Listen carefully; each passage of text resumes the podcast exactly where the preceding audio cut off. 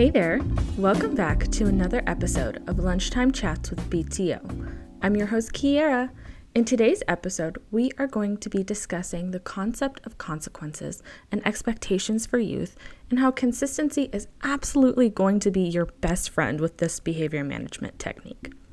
I will be breaking down how to set expectations with clear consequences for youth, how clear, direct communication plays a role, what consequences and follow ups with youth can look like after not adhering to the expectations set, and how consistency can be can help to build connection. There's a lot of content today, so just bear with me, like I always say. Uh, but stay tuned for next week's episode where I will be having Nick DeSalvo on again, who you guys all loved, by the way. Uh, but he will be back uh, next week for another great episode talking with me about utilizing some basic counseling skills. As always, if you have a topic that you'd like us to cover on this podcast, we absolutely want to invite you to check out our contact information in the show notes to reach out to us and send us your requests. Or you can even send us in some of your own experiences for us to talk about and reflect on on this podcast. As always, we want our listeners to know that we're here for you, we're here as a tool for growth, and we want to hear from you. But with that said, let's dive into today's episode. So, establishing expectations for youth, whether that's in an after school program, in a home, in a classroom, what have you, that is such an important step to building trust, connection, and communication. It's the first step to creating physical safety, but it also promotes emotional safety. Expectations help all of us to be held accountable for our choices and actions, and they also help us to create supportive relationships with others expectations are taught to us when we're pretty young, right? Uh, when we're little, uh, you know, in that, you know, two, three, four age, even, we're taught to treat others with respect, follow directions, listen to others, be kind, etc. But once children exit that stage and they enter into their school aged years and their adolescent years, they begin to question the expectations that we set. They begin to test more boundaries, and they're looking to seek some more independence. This is very, very natural, and it's absolutely necessary for their learning, their learning and their own growth. Teens start to ask questions when expectations don't make sense to them. They will begin to piece together the inconsistencies that they're seeing within adults' words and their actions if they're feeling unheard or confused about the rules that are set for them. And when this happens, we usually start to see youth not following the expectations or the ground rules. Because fairness, compromise, and understanding are absolutely important for them to be able to follow those directions and to follow those expectations. And when that's not present for them, it's going to be hard for us to see those desired behaviors. So, with that said, what even is a reasonable expectation for youth? Well, the first step to defining a reasonable expectation is to start a conversation with them.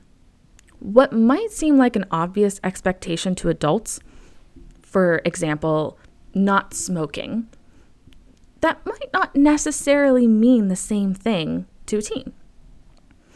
Expectations are a way of communicating your ba- your boundaries as well as your values while still offering youth space to explore their own independence and make their own choices. But setting expectations takes a lot of intentional effort, intentional time, and intentional care. There must be a real investment from everybody, including the youth, when creating realistic rules for them. But creating a list of expectations isn't enough, though. There has to be a mutual agreement and understanding of the expectations that everybody's on board with to be able to have a functional setting and a functional group, whether that's at home, school, after school program, after school programs, etc. But getting youth involved in the process of setting rules can really help in the process of defining them and and so that really helps them to understand what's expected of them. This makes sure that they that they understand the expectations as well as the consequences. Youth who are able to identify the expectations, identify the rules, and even the tasks that are being asked of them are much more likely to follow them rather than youth who are being told what the rules are and what to do without really having a say in what that looks like for them.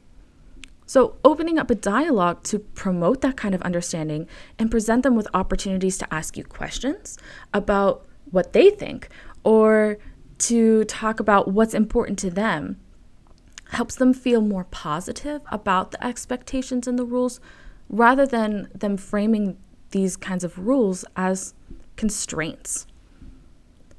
It is important to keep a healthy balance when it comes to setting uh, those expectations so that we're not setting those too high or too low. If we're setting them too high, we might create an environment where there's a lot of unnecessary pressure for youth to succeed because they feel that those expectations are inaccessible, unattainable, or they feel unsupported. But on the flip side, if we set those expectations too low, we might cause some issues with some low self esteem, some low self efficacy, and we might have a hard time creating connections with youth with youth because there's some distrust there. A healthy balance is going to look more like setting an expectation that is slightly above what the child is already doing to push them towards learning and towards progress. We can't expect youth to make leaps and bounds just because we say they, quote, should. We have to set up opportunities for them to succeed little steps at a time. So, we've been talking about what a clear expectation is, but what does that even mean, right? Well, as always, I think we've been talking about this a lot in our podcast this season. It depends on development. You can still have the same expectations and rules for a 12 year old and a 17 year old, but the concept the conversations around them are going to look a little bit different because the understanding is different. When establishing expectations, it's important to use clear, direct language that is developmentally appropriate. So, for example, we talked about this before in this podcast, um, but children under the age of 13, 14 have not developed this concept of abstract thought, right? So they don't necessarily understand what it means when an adult says, quote, be responsible or, quote, be respectful. Their definition of what these concepts look like are going to look different than an adult. Whereas a 17 year old person might have an easier time navigating what these concepts mean because they've already had the language and the, the development to create connections to understand the tasks that require them to be respectful or the tasks that require them to be responsible. Instead, with a 12 year old, you might want to use more specific and task oriented language. So, for instance, you might want to replace, quote, be respectful with, quote, it's important to listen to your friend and wait your turn to share your story. Or maybe another option might look like, quote, make sure to raise your hand if you have something to share if you're in a classroom. Just as it's important to lay out what it means to meet an expectation, it's also very important to be clear about the consequences that follow if that expectation is not met. These should also be established with youth alongside the creation of the expectation so they understand what happens after not adhering to the expectation. This absolutely helps youth to not feel blindsided by a punishment and helps them to hold themselves accountable. So, we're talking about consequences. What happens when they don't adhere to the expectations or the rules that are set? Well, what happens next is following up with the already established consequences to the choices that they made. Expectations are stepping stones for teens to explore independence while still learning about responsibility and accountability. Like we spoke about earlier in this podcast, it's important to note that when you, as the adult, are reacting to non desired behaviors with emotion, you need to take a step back and really, really check yourself to help promote a healthier relationship and healthy conflict. adults must learn how to separate the teen from the behavior. If teens are not adhering to the expectation that was agreed upon, then it's again important to remember that that that teen is not characteristically quote bad or quote defiant. It just means that they're testing these boundaries and as the adult, you must follow through with the agreed upon consequence to create consistency. And taking this step can absolutely help you to foster healthy relationships with them, regardless of the boundary testing that they are exploring. So, for example, right, there is an expectation within the BTO Teen Center space here that it's important to not touch others or their belongings without consent to an appropriate consent, extent. So, this expectation is clearly defined by staff to teens in the space to remind them that this is not an acceptable behavior.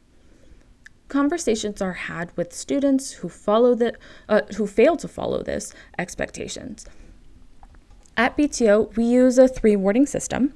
So, what that looks like for us is the first warning is a verbal warning about the behavior and reminding of the expectations. The second is another verbal warning, and a deeper one on one conversation about the intention behind the choice that they're making to not follow the expectation, along with a reminder about the third and final warning, which is them being asked to leave the space for the remainder of the day. Staff members lay out the choices that students can make within the warning system if they make it to two warnings, uh, which allows for understanding of their non desired behaviors, but still allows them to test boundaries and make their own choices. It's also important to note that all students, when this happens, when they reach the, uh, if and when they reach the third warning and are asked to leave, are always invited to come back the following day or after having a one on one conversation with a leadership staff if the behavior is considered pretty serious or dangerous. These one on one conversations really allow for us to follow up on the issue from the previous day or the previous week, whatever the situation is, and gives us a space to clearly outline the expectations for them to follow moving forward. At BTO, we absolutely value consistency within the system to ensure that our students clearly know the expectations of them in the space. When they have a question about the rules, whether that's serious or, or silly, we are always happy to answer them to help maintain consistency and help them have an understanding of what the behaviors are and what they're being expected, what's expected of them and what in their behaviors within the expectation that's set. So, if you've been following along on our podcast journey, you'll find that this episode's content pulls from a lot of different episodes from both seasons one and two. Today, we talked about how setting a clear expectation and following up with consequences not only helps with behavior management, but also aids in building connection. The consistency of communicating expectations and consequences helps us at BTO with our students to create safe spaces for them.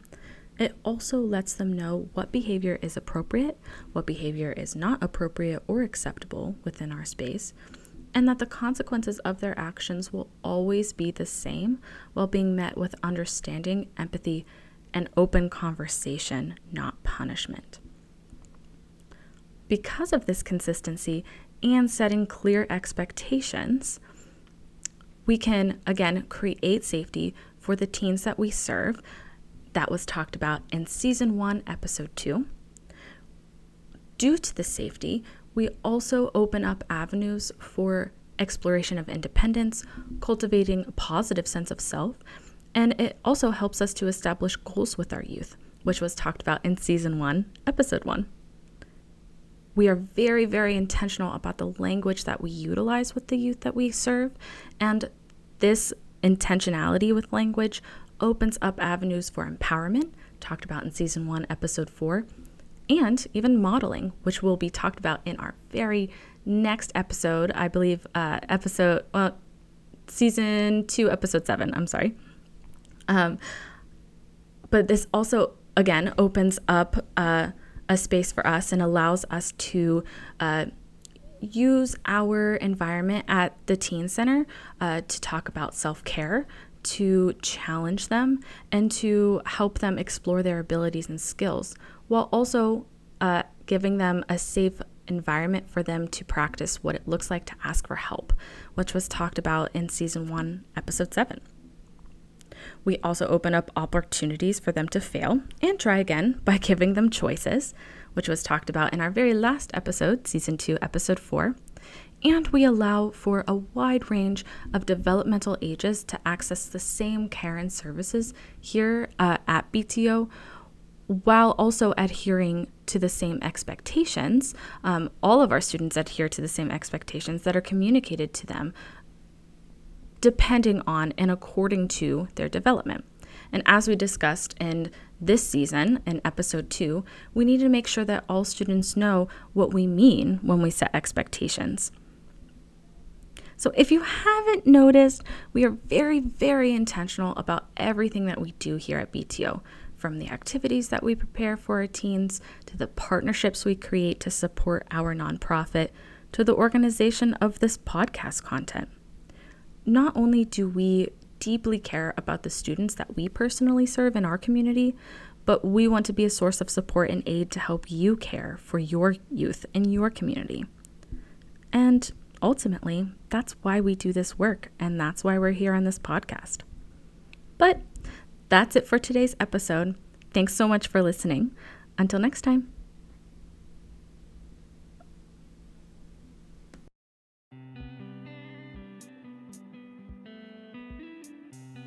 Before you go, episodes of Lunchtime Chats with BTO are free on Anchor, Apple Podcasts, and Spotify. If you want to hear episodes ad free, get extra content, and have opportunities for mini consultation services, you can always subscribe to our Patreon account, Brookline Teen Outreach, linked in the show notes. Another way you can support our show is to make sure that you subscribe to our podcast. It's so helpful for our growth at BTO if you give us a review and rate our podcast. You can connect with us on Facebook at facebook.com slash Brookline Teen Outreach Instagram at handle Brookline Teen Outreach, Twitter at handle Brookline underscore teen, our LinkedIn account at Brookline Teen Outreach Center, and again, our Patreon account at Brookline Teen Outreach. You can always find more resources and information on our website, brooklineteenoutreach.org.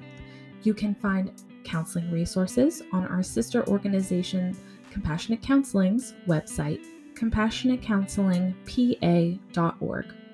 Thanks so much for listening.